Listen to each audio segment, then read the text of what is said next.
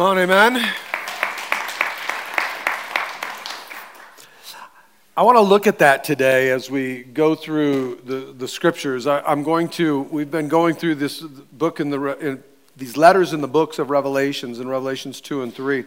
And today, open up your Bibles. If you have your Bible, open up to Revelations 2. If you have your phone, you can go to the church app and you can open the app up, go to the media and open that up, and then you can just hit the sermon notes and it will take you to today's date.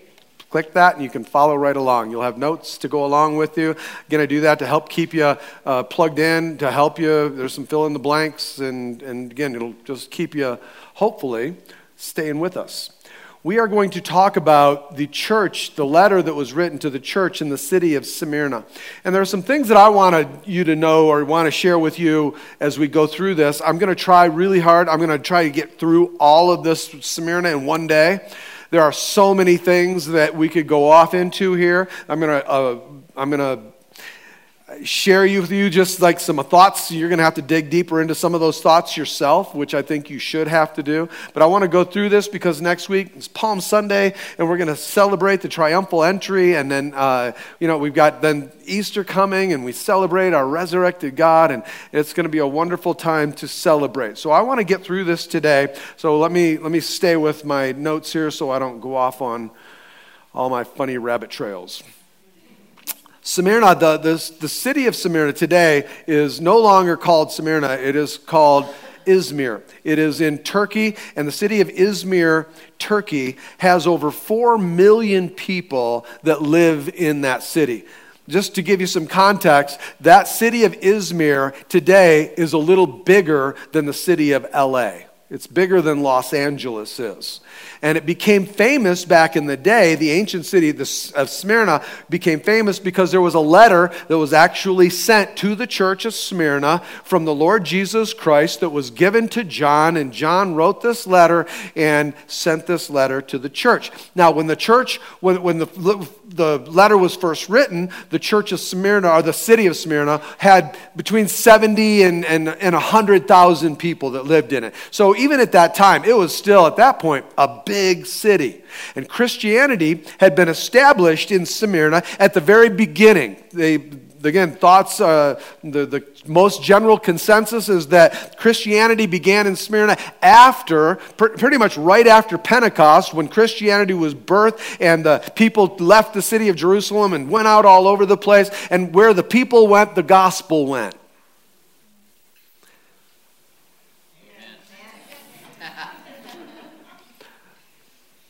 The way it should be. Where the people went, the gospel went. And there were people that had come from all these places to Jerusalem, and now they're coming back, and these people have been, you know, they'd experienced the Holy Spirit. They'd experienced this born again place that the church was uh, uh, birthed out of, and wonderful things. It was a New Testament church that was here and it had been established at Pentecost and then it had been encouraged and grew as missionaries were being sent out, many coming out of Ephesus. And this church was a church where there were probably a number of churches, a number of smaller churches, maybe meeting in different home groups or different places, because at that time the church was experiencing a tremendous amount of persecution and suffering. They were under the, the reign of, of this cruel emperor, Domitian. I talked about him a few weeks back. And in that place, they had been under tremendous persecution. Domitian, honestly, I mean, he was a terribly, terribly evil man. But he was brilliant. Uh, he, he built, he did, he, he was an engineer. He did a lot of things. And one of the things that he was really good at was systematically going through these towns and killing and wiping out Christianity. That was his intent. And so systematically, he was going after the Christians.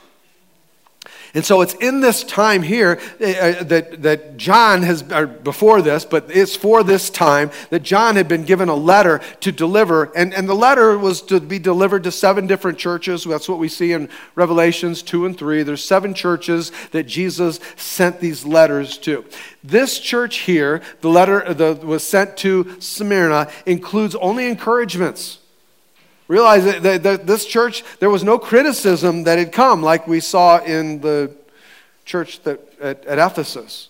This was a very faithful church. This was a church that had clung to the scriptures, that was standing on the rock, Jesus Christ. They were doing what it was that God wanted them to do because of their deep and desperate love for Jesus Christ.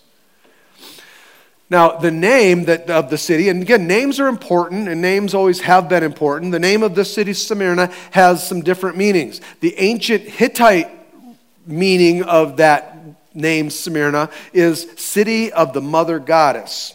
This was a city that was known for pagan worship, specifically pagan worship of this female deity that really was no deity. This was a powerful demon that oversaw much of what was happening in that city. And again, we'll talk a little bit more about the effects of that. But the Greek meaning of Smyrna is the city of myrrh. We all remember myrrh, right? Remember back to the days of Jesus? Back when Jesus was born at the time of his birth, the Bible says that wise men came from the east, and they came from the east bringing gifts of gold, frankincense, and myrrh. So here we have, in again, the Greek meaning of Smyrna is the city of myrrh. Now, myrrh was, uh, let me just say this myrrh was a really strange gift to bring to a baby.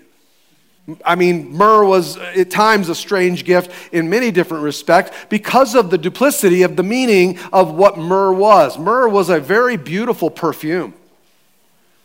But myrrh, again, the ability to make money off of perfume in that day was not as good as the ability to make money at the other use of myrrh, which was an embalming fluid. And so, as an embalming fluid, it had much more value, and so it was used extensively in both of these places. And that's kind of weird to give to a baby. It represents death and it you know, represents a sweet and pleasant aroma. So, as confusing as that might be, it was so fulfilling of the life of Jesus and what Jesus did. In Jesus' death, it was both a pleasant and pleasing aroma unto God, and it paid the price for the wrath of God. And again, myrrh represents so much of that. And it's very appropriate that this city of Smyrna would be the city of myrrh because this city, the people within the city, the church within that city, they were suffering. They were being persecuted. They were being killed. And, church, their faithful service that they continued in the face of all of that imitated the life of Jesus Christ. It was myrrh, what they were doing. They, they faced the real threat of death. Most of us don't know what that feels like. Uh, but they faced the very real threat of death. And again, in that, their service would have been considered a sweet aroma before God, a sacrificed life something that was pleasing in the sight of God. And it was pleasing in the sight of God because they demonstrated by the way they lived and the way they acted an uncompromised devotion to the Lord Jesus Christ. Now, you know, leadership is important.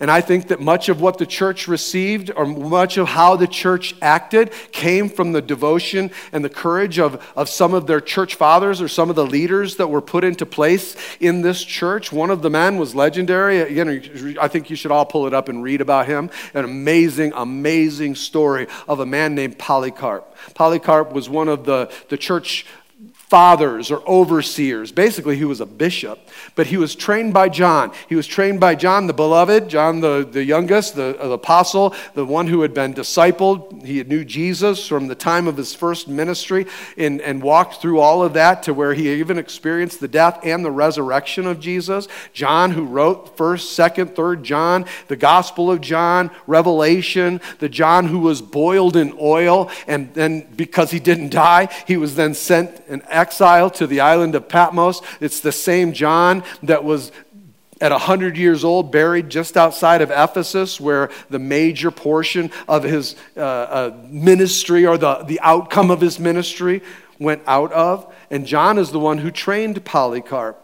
And Polycarp was sent to the city of Smyrna, where in Smyrna he became a bishop that would oversee the pastors and the church leadership and help them to stay on course, help them to stay faithful, help them to do. And he spent years ministering in this city. He was one of the church fathers. Well, eh, there was a point where there was a delegation that was being called to Rome, a delegation of Christians that would come and represent Christianity. And Polycarp volunteered to be one of those who would go as a representative of Christianity and would go to Rome. Well, while he had gone, he was away from his church, he was away from his beloved, he was away from the family of God that he had, and on his way, he was falsely accused, he was arrested, and he was sentenced to death all because he would not worship Domitian. Domitian had self declared himself to be Lord, God, and Savior. And everybody was required to exalt him as that. But Polycarp would not deny Jesus. In fact, he, in the face of that, he confessed that Jesus Christ alone is Lord, God, and Savior. And he would not worship Domitian. And so Polycarp was this, this pastor, this simple man, a bishop, he was taken to the place of execution. And here he stood, getting ready to be burned at the stake, burned alive. And here he stood before a pile of wood with a stake coming out of it. And he stood in the face of that, the shadow of the stake probably on him. And they said, This is your last opportunity to deny Jesus Christ and to submit yourself to Domitian. And if you do, you will be saved. And in the shadow of the stake, he said this For 86 years I have served Christ, and he has done me no wrong. How can I blaspheme my king who saved me? And normally, the Roman soldiers would have to drag the prisoner up onto the wood to be burned at the stake. And Domitian pushed him away and said, No, I willingly walk to my execution. And he walked himself up. Normally, they'd put their hands around the stake and then they would nail their hands on the back side of the stake so they couldn't get off. Domitian said, Don't nail my hands. I willingly hold to the stake that I give my life for my Lord and Savior, Jesus Christ. He died with his hands unnailed burned at the stake, worshiping his God. That was the example.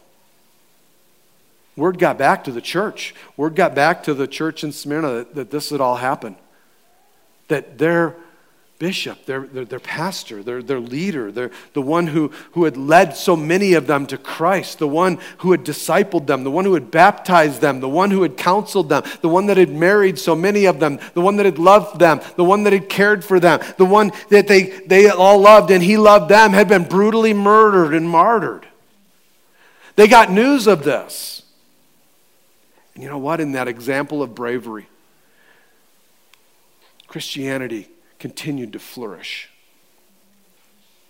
The people didn't back away because of what happened to him. The people stepped up and began to continue in the ministry that they were called to because of the example of his bravery. They remained devoted, and that's what this letter is saying. They remained steadfast, even in the face of suffering. Church, the people were commended by God because they walked in the example of Jesus. They followed the example of their leader, Polycarp.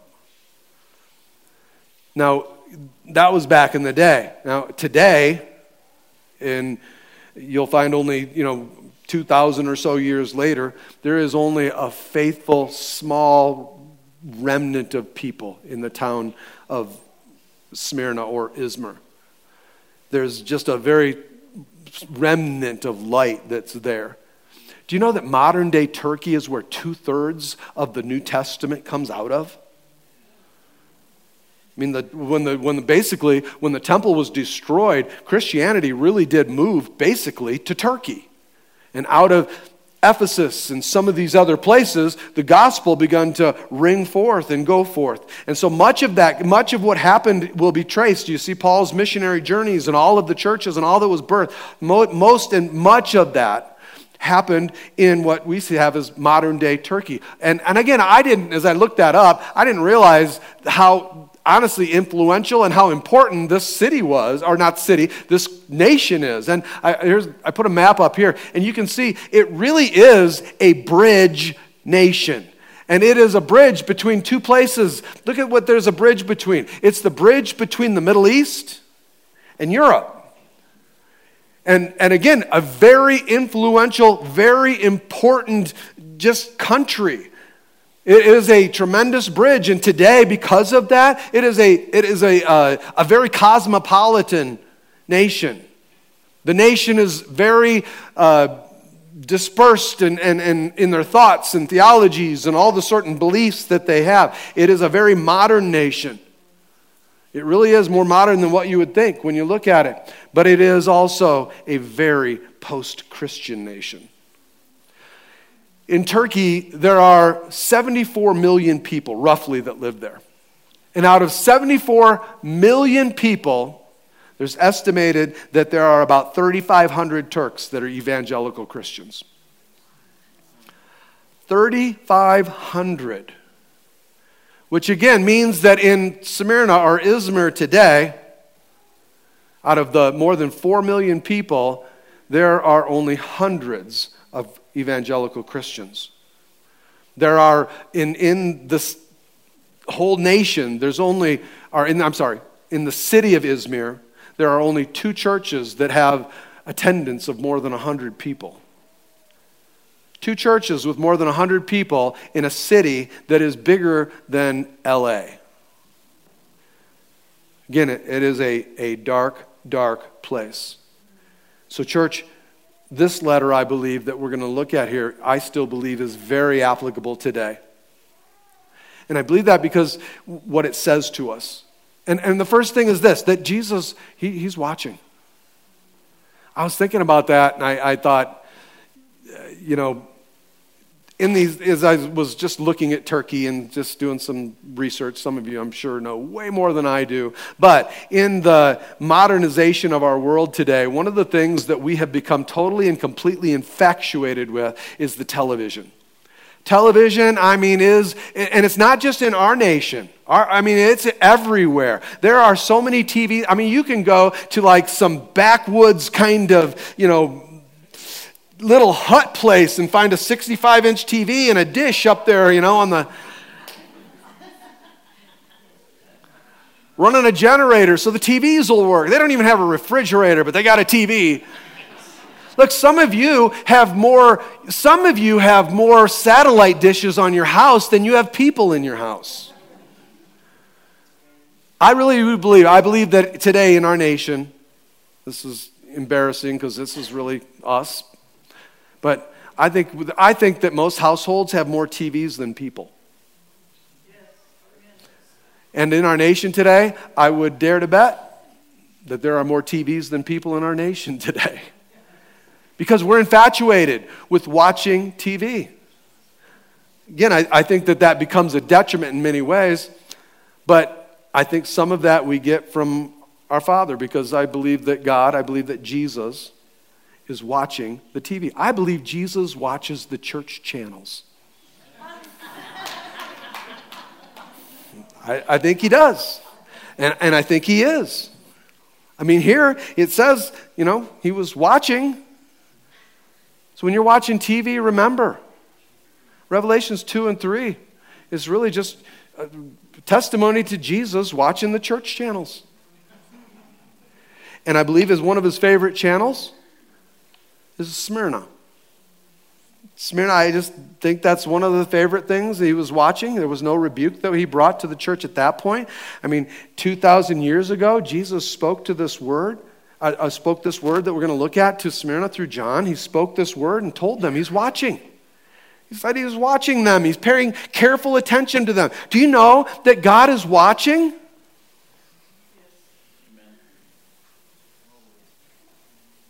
Do you know that God is watching?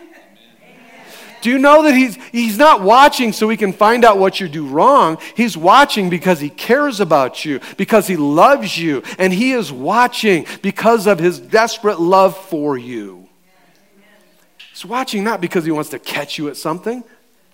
Listen, he was watching them, and that's what he says in these, in these letters. He says he was watching, and he's the same. My Bible tells me that God is the same yesterday, today, and forever. And so God is watching. What's He watching today? What's He watching right now? I believe that even though it's a small little remnant, I believe He's still watching a little church in Smyrna. And I also believe he's watching a little church in Tooele. And I believe he's watching because he cares. So we look at the word that Jesus spoke to the church in Smyrna. In Revelations chapter 2, in verse 8, he says this, and, and again, we talked about this last time, but he begins each letter with this, and to the angel at the church of Smyrna, write. Again, so he's telling us that there's an angel that's appointed to the church. That each of these churches has an angel that is appointed to care and to watch over. A powerful spirit being that was sent to serve that church. And listen, angels don't die like we do. So angels, angels, they don't, they don't die. So my thought in that was just, I wonder if the same angel is watching over the church in Smyrna today that was watching over the church back then. The same angel, what fighting, watching, overseeing, an angel that has been laboring to preserve a faithful remnant, a faithful church, a faithful people that has been uh, fighting in the heavenlies to keep a light in a place of darkness. Look, you know, today the church is all lit up. The lights are on, and so everybody's able to see. The light is there. But if the church was dark, listen, all it takes is one little match, and everybody can see the light. And God has preserved a light. He has preserved a light in this place here, and He's preserved a light here. And I wonder if the same angel is the one overseeing that, fighting because again, wherever the angels are fighting, they're fighting against something. And where those angels are and where there's a battle against God, there are demons, there are unclean spirits, there are forces of hell that are at work against what God is doing. And today, again, it may look like, in some respects, it may look like the enemy is winning. Because Turkey is one of the darkest places on earth when it comes to the gospel of Jesus Christ. Statistically, research says that Turkey, again, and again, I want you to remind you this place where, again, two thirds of the New Testament can be traced back to. Today, Turkey, this bridge, is the most unchurched nation in all the world. It is the most unchurched place, or the most non evangelical Christian place on earth. It's dark. And I find, as I look this up, that we have a lot of similarities here in Utah to the church in Turkey. Did you know that Utah is the most, it, it, that Utah ranks number one when it comes to the least number of evangelical Christians in the whole nation? In fact, statistics say that only 7% of the population of Utah would claim to be evangelical Christians. That is, again, that is a sad statistic. It means that we are, and well above or below, cities like New York or Massachusetts or Vermont And therefore, you, I, we are a, a, a, remnant that God is keeping, that God is losing, that God wants to cause to burn brightly, that God wants to use the light that He's placed in you. And just like in Izmir, just like in, in Smyrna, the battle that they fought, the battle that they had was a spiritual struggle. It was a battle that was being fought in the, in the spiritual nature. And I want you to know that the struggles that we have are spiritual in nature as well. There are spiritual battles, there are spiritual struggles that are going on, and the spiritual struggle that's happening in, in, in the nation of Turkey is for the nation of Turkey. The, the devil wants to snuff out that light. He wants to, to, to blind those people in darkness. And the church is there as an essential remnant to allow the, the gospel of Jesus Christ to continue to burn. And God, while there is a light, there is the hope of a fire. While there is a light, there is the hope of a wildfire. God wants to use that light, and God is keeping that light. And it is a spiritual battle that these people are being called to as well as we are. And if the, the message of Jesus Christ, if the gospel will go forward, then we have to realize that we are the light that God has placed in this community. Amen. When we moved here, we moved here, I didn't even, I've never lived in the Bible Belt. So I don't really know what that's like to live in Tennessee where, you know, states like that. Tennessee is the number one most evangelical, and about 50% of the people that live there would claim to be evangelical Christians. Here it's 7%. So, uh, coming from Arizona, uh, I've never lived in the Bible Belt.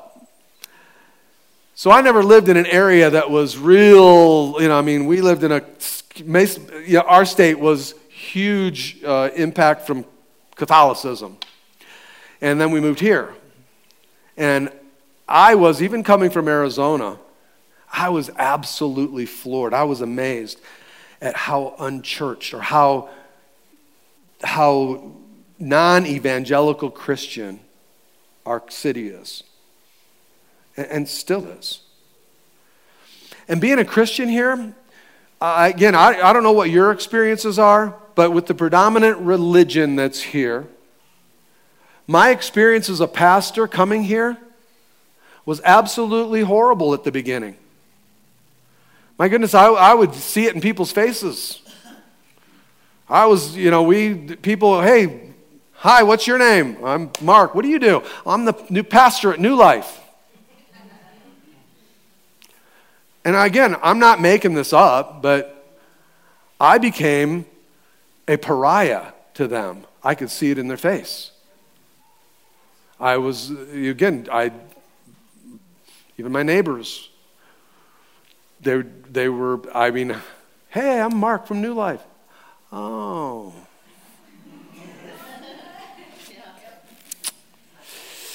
All right.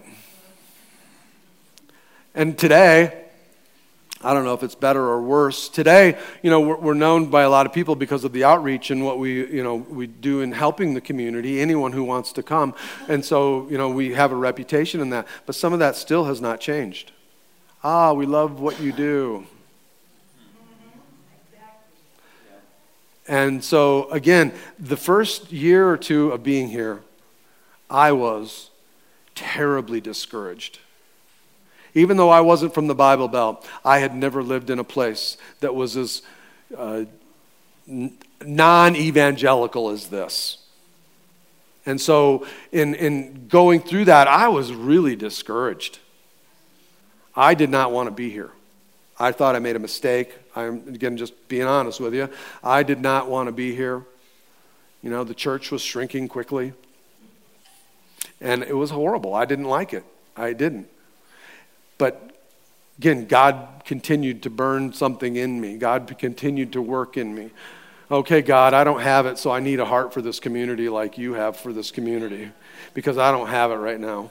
And I want to love this community the way you do and I was discouraged. And God continued to say, Do not be discouraged. In church, you may find yourself today as a Christian in this community being discouraged. You may find yourself being discouraged about one thing or another, but Jesus does not want you to be discouraged. He wants you to be encouraged. He wants you to be built up. He wants you to be hopeful. We serve a God who says we can do all things through Christ who strengthens us. God is looking to do, God is looking for us to be. God is looking for men and women that will rise up and step up. And this letter that he wrote to this little church in Smyrna 2,000 years ago, it still applies today.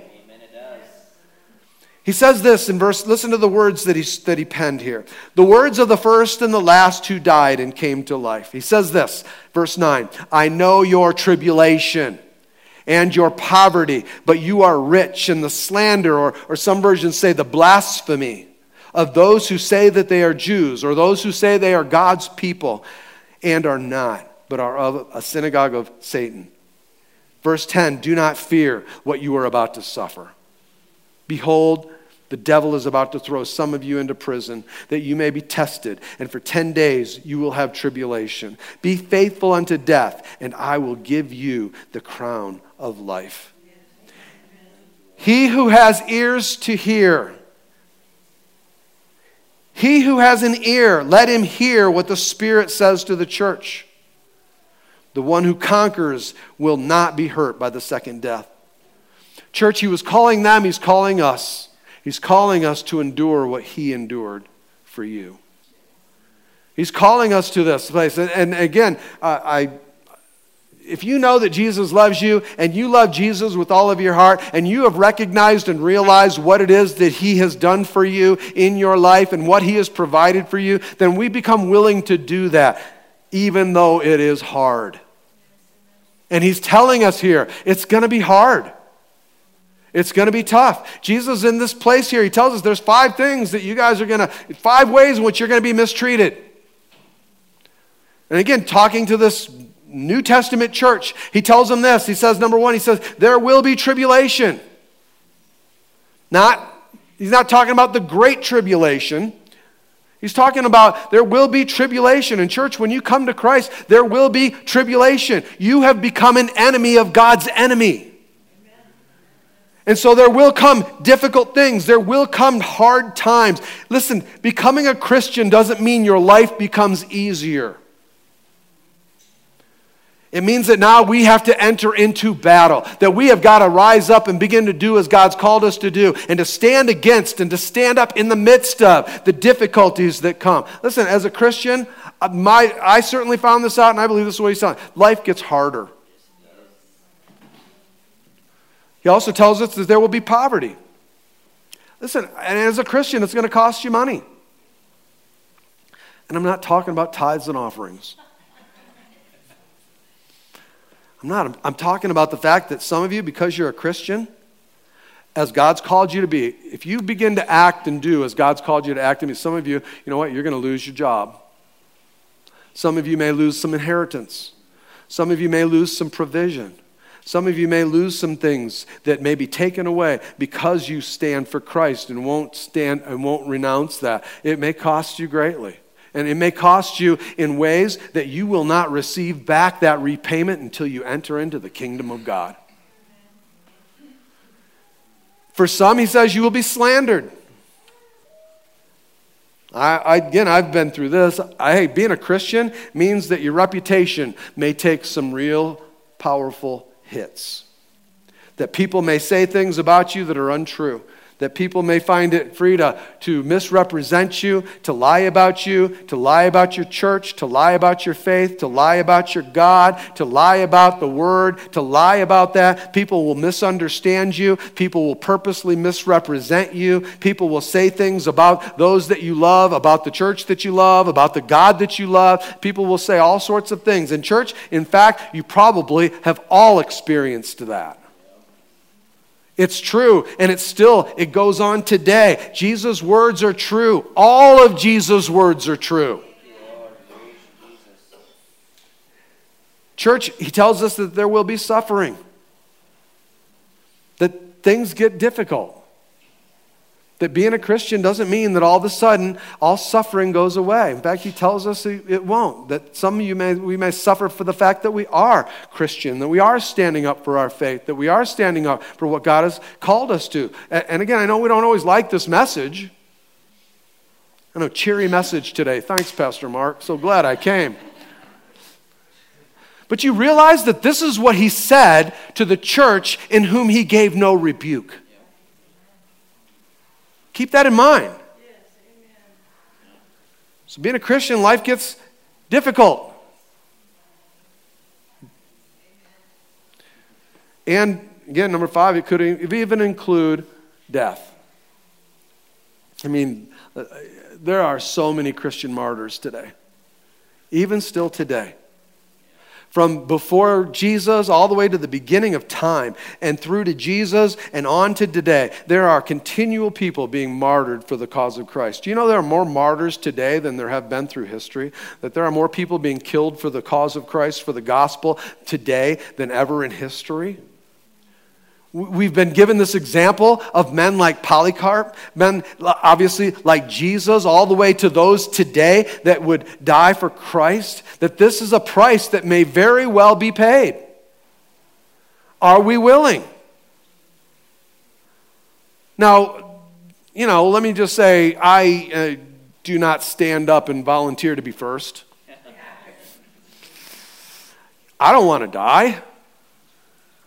I'm not trying to cause conflict so that I can make people hate me.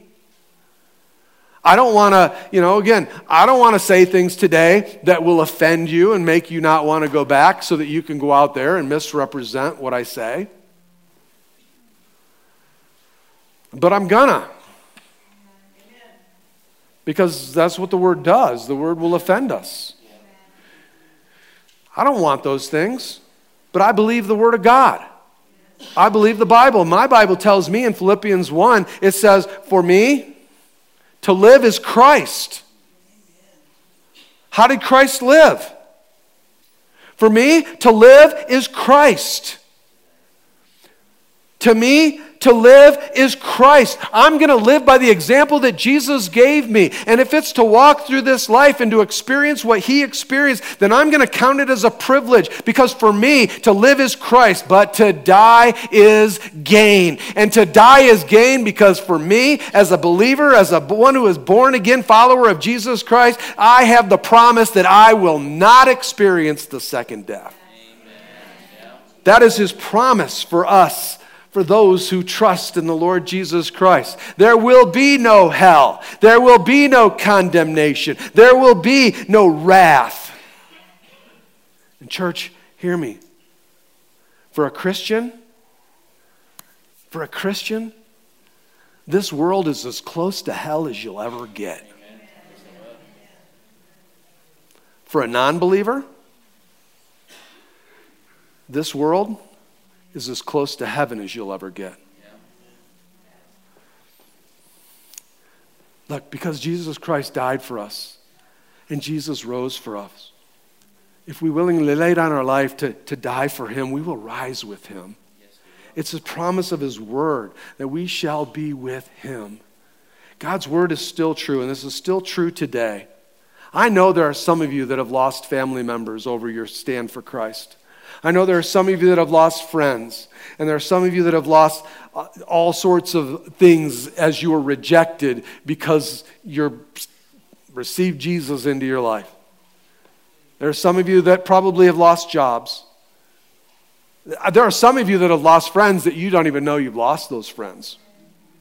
They just slowly faded away because they just didn't want anything to do with that. Some of you have lost spouses over it. And let me just say that Jesus grieves with you. Jesus does, he understands. He completely understands because he experienced all of those same things while he was here on the earth. In our world history, it, there's a, a whole pattern of putting Christians in jail. In church, I believe that we have much of that to look forward to in the future. I, I, I do. Whether in my lifetime or my grandkids' lifetimes, I believe that there is much of that in the same future that's ahead. But I'm thankful that Jesus experienced all of that as well. And some of you, even some of you, may experience the threat of death the threat of being killed or in fear for your own life. But this is what he says Do not fear. Do not fear. He says in verse 11, and he says this to you. Please listen. He says, He who has an ear, let him hear what the Spirit has to say to the churches. Jesus wants you to have an open ear to hear a word that He wants to speak into your life, a word that He wants to speak into your heart. God wants you to open your ears so that you can hear Him. And it is very, very important, church, that you believe this word that He wants to speak to you. So He says, if you have an ear, open your ear because I want you to hear this. And right before that, He just said this do not fear. Don't fear what you're about to start. Don't fear what you're going to go. Don't fear. Do you know that do not fear is the most, most widely given command in all the scriptures? It's the most common command in all the Bible because I believe it's the most common problem that people of the Bible will face. Look, who are you afraid of? Don't get all macho. What are you afraid of? There's something for all of us. But if we come to that place where we start to understand what I'm afraid of, we will realize that, that, that as we give that fear a platform, that that fear now has the ability to paralyze me. That that fear will cause me not to live courageously, not to speak out boldly. That fear will stop me in my tracks from what it is that God's calling me to do. And listen, do you know why Jesus told us, do not be afraid, do not fear? He told us that because he knew there was going to be a lot of reasons for us to fear. Listen, he, Jesus, the Word of God is never redundant to a point where He tells us to do things that come natural. He only commands us to do the things that don't. And that's why this command is given over and over and over again. Do not fear.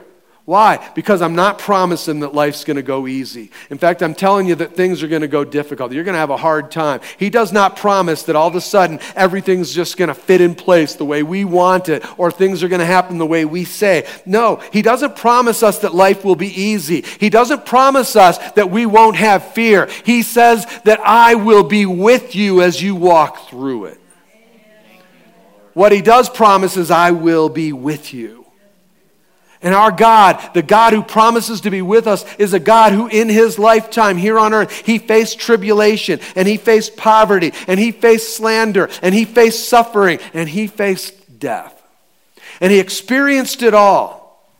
And because of that, He can now walk with you and I. He can take us in this present time and walk with us and comfort us as we walk the road of life that God has us on. And since He has walked on that road, He is inviting you and I to walk with Him. Think about it. The King of all kings, the God who created the stars and put the, the, the moon and the stars in place, the God who created it all, the God who took a handful of dirt and breathed life into it, that same God says, I experienced all of those things and I'm going to walk with you through every step of this life. He says, I will never leave you and I will never forsake you.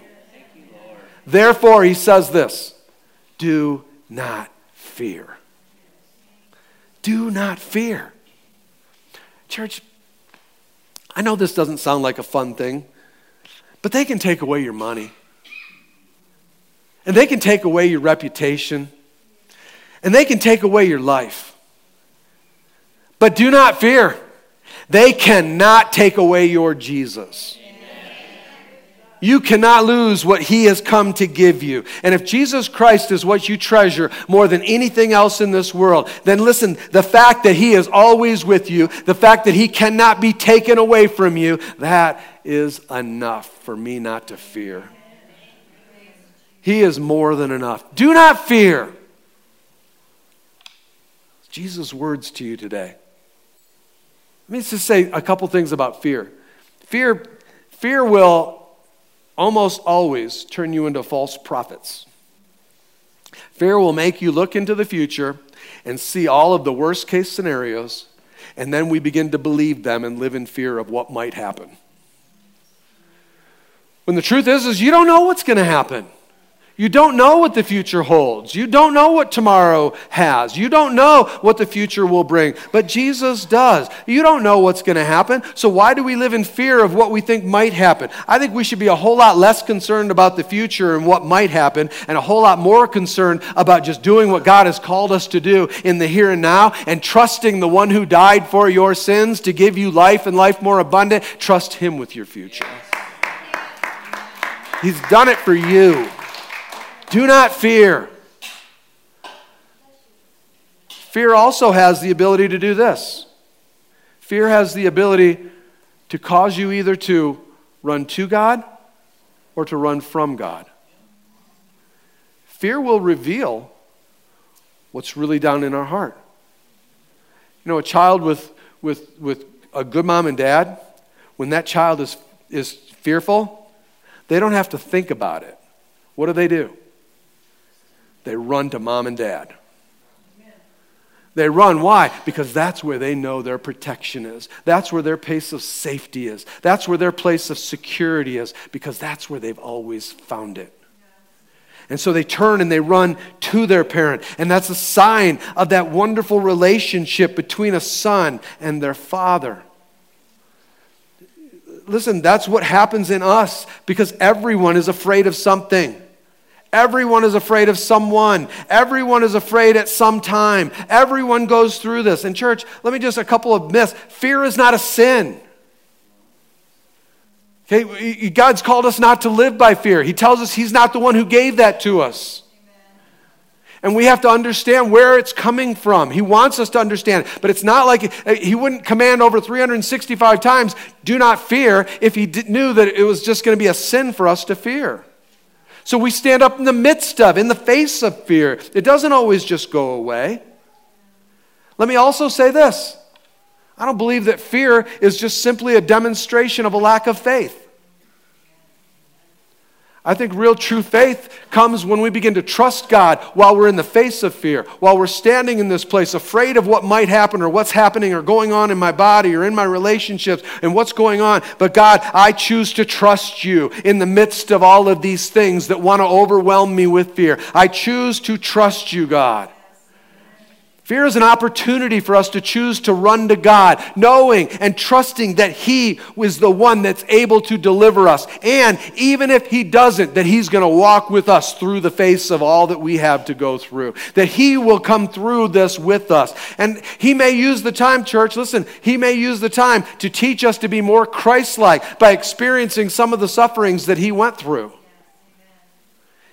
He goes to show the amazingness of our God that He's able to take even what was meant for evil and to use it for good in our lives.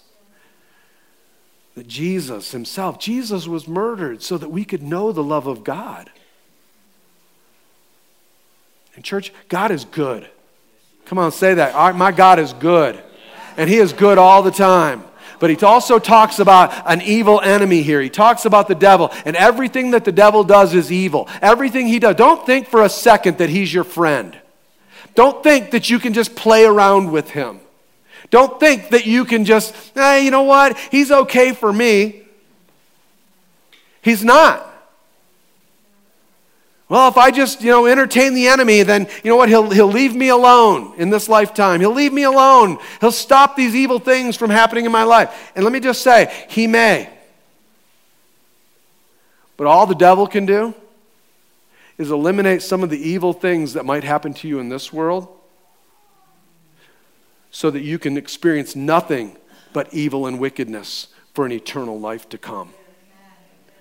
Jesus says, You may go through some suffering in this world, but I have prepared a place for you eternal life where all of those things will be gone, where there will be no more weeping and no more sorrow. I have prepared a place for you like that. Our God is good, and our God is so much more powerful than what the enemy is. He's a, our God is so much more powerful than the enemy that he is able to take what the enemy means for evil, and he's able to turn it about and to use it for good in our lives. He is able to take what the enemy means for evil and use it in our life to show us how much God loves us. How in the world do you do that? it's going to take eternity for me to understand that. And praise God, I'm just going to sit at his feet and learn and listen and hear all these things that God has to say. Amen. He says, Do not fear. Do not fear. Church, hear what the Spirit is saying to the church. There are some of you in this place today that God has called to step into ministry. I mean, into some of you that God's called you to step into just the ministry in your own life. Some of you that God has called to step into a full time kind of ministry or a volunteer kind of ministry. God has called you. Yeah, I know. I can see some of you are going, putting your head down. I hope He doesn't look at me. God is calling you to that, and you just don't think you're able. You don't think you're worthy. You don't think you're this. You don't think you're that. Let me just say this do not be afraid. There are some of you that God has called to plant churches. There are some of you that God has called to go out with the gospel message. There are some of you that God has called to step out and to begin to fill that place and to fill that role. You know that call is down in your heart. Let me say this do not be afraid. There are some of you in this place today that God has called you with a message. He's placed it on your heart. He has called you to step out and to evangelize. He's called you to be bold in His presence and to begin to rise up and do as He's called you to do. But you have backed away. Let me say, do not be afraid. Do what God's called you to do. Step up. Wouldn't it be cool? I mean, should the Lord tarry, wouldn't it be amazing if 2,000 years from now there was a church still here with a bright light burning in Tooele? Wouldn't it be awesome if there was something that was happening here, a church that's continued to love Jesus was here in Tooele? Wouldn't it be cool if there was a church here that was willing to reach out and continuing to reach out and continuing to do what God had called us to do, that was serving Jesus right here in Tooele? Wouldn't it be cool if there was a church here in Tooele that was continuing for the sake of Christ to make Jesus famous in all of Utah and all around the world? That people were coming to know Jesus because of a little light that continued to burn in a little place called Tooele.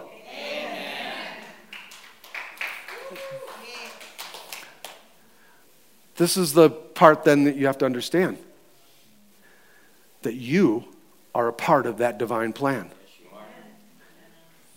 Come on. You can hear my voice. You are a part of this plan.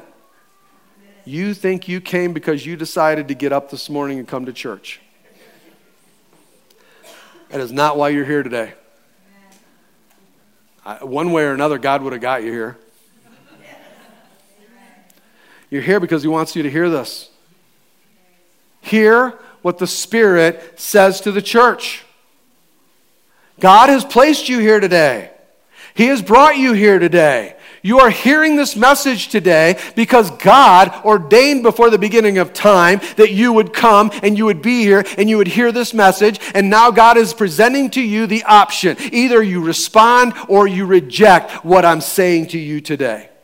But I want to say, do not fear. Don't fear. In Acts chapter 17, if you read through that, you'll see it's God who determines when we're born and God who determines where we live. I know there are those who feel like, well, I got the short end of the stick. no, you know where the best place to be? Is where God wants you to be. And you're here because God wants you to be here. Do not fear. You are a part of God's divine plan. You are a part of what God wants to do in this church, in the church, in this city, in the state. You are a part of what God wants to do around the world. God's calling you and I to be a light, a light that would burn, and a light that would burn continuously. And the angels are doing their part. They're battling on our behalf in the heavenlies, and God's calling you and I to step up and to do what He's called us to do. In the face of fear, in the face of persecution, that we would rise up and do what God has called us to do because Tooele matters. Because Izmir matters, because Smyrna matters, because people matter, because you matter, because Jesus matters. Church, you have been placed in a very difficult city. Why? Because he knows you can do it. That's why you've been placed here. Do not be afraid. Oh, God's got something wonderful planned. God's got something beautiful planned. Now, there may be some rough roads and all those things in place, but listen, when we're walking in God's will, there is perfect peace. And this is my, it is a great honor to be chosen by the God who walked this world and went through what he went through. It is an honor to be chosen by God. You are honored to be chosen by God for just such a time as this. And that's you. And worship team, would you come up? And I, I want to say this, and I'm going to step out on a limb here. may offend half of you. Amen. But please hear me out. Let me especially talk to you men right now. The future of the church in Tooele is in the hands of the men of God that He has called to step up and to lead for those he's calling to step out and to begin to serve faithfully, to serve willingly, to begin to do what God has called us to do. That he is looking for men that will get off the couch, get off their butt, and get to work doing what God has called us to do. Beginning to lead, beginning to lead in our home, beginning to lead in our city. God is calling men. He is calling you and asking you to step out and begin to walk in holiness, to begin to do as God's called you to do, to begin to study faithfully, to begin to know the Word of God, to understand the Word of God, and to step up and to step out in a courageous way. God is looking for people that will make the church, this church, that will make this city something that's more than just a place we dwell, but something that we begin to step up and take responsibility for. The church, the city. Listen, it's not enough today. It is not enough to just be a Christian in the city. God is looking for fruitful Christians that will rise up in the city and do what God's called us to do, that we could see the light of God begin to go forth. Where are those who will rise up and begin to see the fruit of God poured through our lives? It's not enough just to dwell in the city. We need to take responsibility for the city. And if you're a, a, a man, this is a wonderful opportunity. This could be a historic opportunity for us to step up and to begin to lead our families, to begin to lead our wives to love Jesus, to lead those around us to love Jesus. And if you're a single man, this is an opportunity for you to make a commitment to say, you know what, I'm going to yoke myself with a woman that loves Jesus and will support that walk. And if I'm a single, if you're a single woman in this place today, to commit yourself that I'm going to yoke myself with a man that will lead me to the cross, a man that will lead me in my spiritual life. I'm going to set myself apart so that we, as a body and as a family of God and as families individually, we could begin to see families and our children coming to know and to love Jesus Christ with their lives. To see children raised up to love Jesus. To see families raised up to love Jesus. To see grandchildren raised up to love Jesus. To see great grandchildren raised up to love Jesus so that we could leave behind a generation of servants of God that are loving Jesus Christ and living for God. This is where we are and the choice that God has given us. Should be more than just the women clapping there.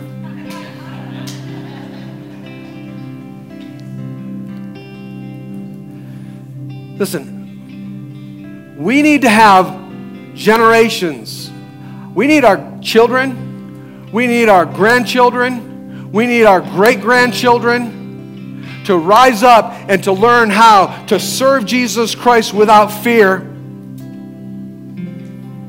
because they watched mom and dad, grandma and grandpa serve Jesus and not be afraid.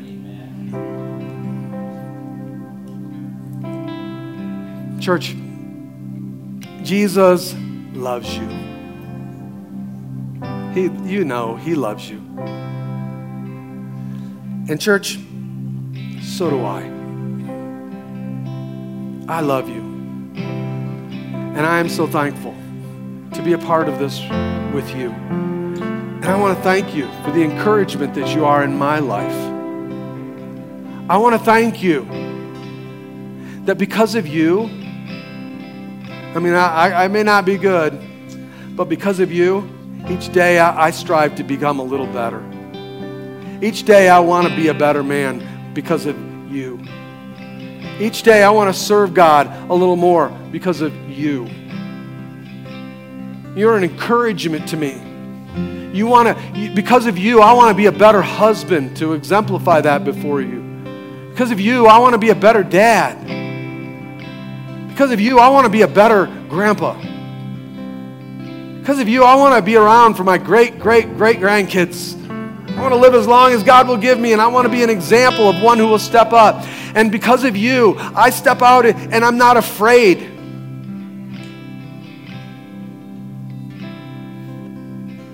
I thank you for the privilege it is to run this race with you to walk this out with you. You help me to not be afraid. You help me not be afraid to say the hard things. You help me be willing to rightly divide the word of God. You help me. And I thank you for that. And I want to say to you today, do not fear. Amen? Let's pray together. Ask the Lord to minister in your heart today. What is He speaking to you? What is He calling you to do, to step out to? What is that most impossible thing that He's saying, yep, that's what I'm asking you to do? How does He want your light to burn? To burn? This, for God to keep a light alive in this church, it only takes one. But from that one, God wants a, a raging inferno, a light that would burn bright, that could not just be seen inside the walls of this church, but a light that could be seen in this community, beginning with your family. Lord, speak to our hearts today. I believe He's already spoken to so many of you. He who has ears to hear, let him hear what the Spirit says to the churches. Do not be afraid.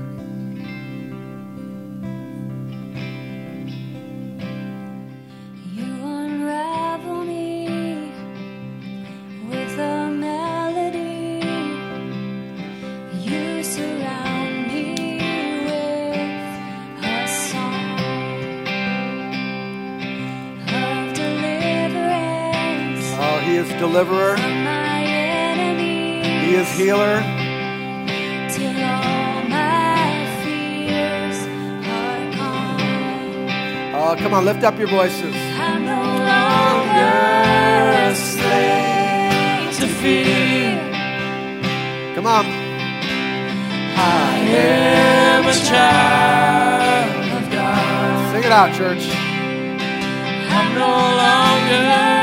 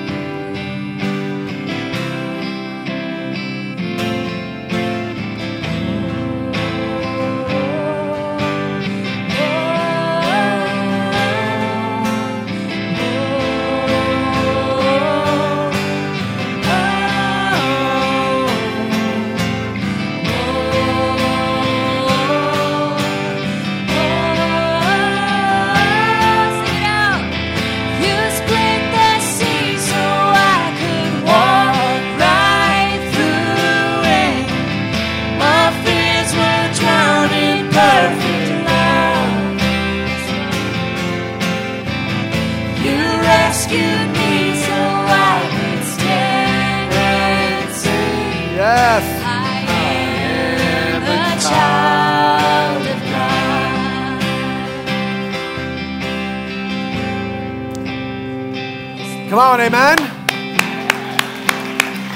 Church, do not fear. Go do what God's called you to do. Listen, church is not over, church is about to begin. Go out and be the church. Go be the light. Go be the salt. Go be what God has called you to be. Step up and be that light in this community for Jesus. God bless you. I love you. Don't forget, get plugged into a life group. Get your lives and bring in to come together in that way. God bless you. Have a beautiful day. Go be the church. You split the sea so I could walk.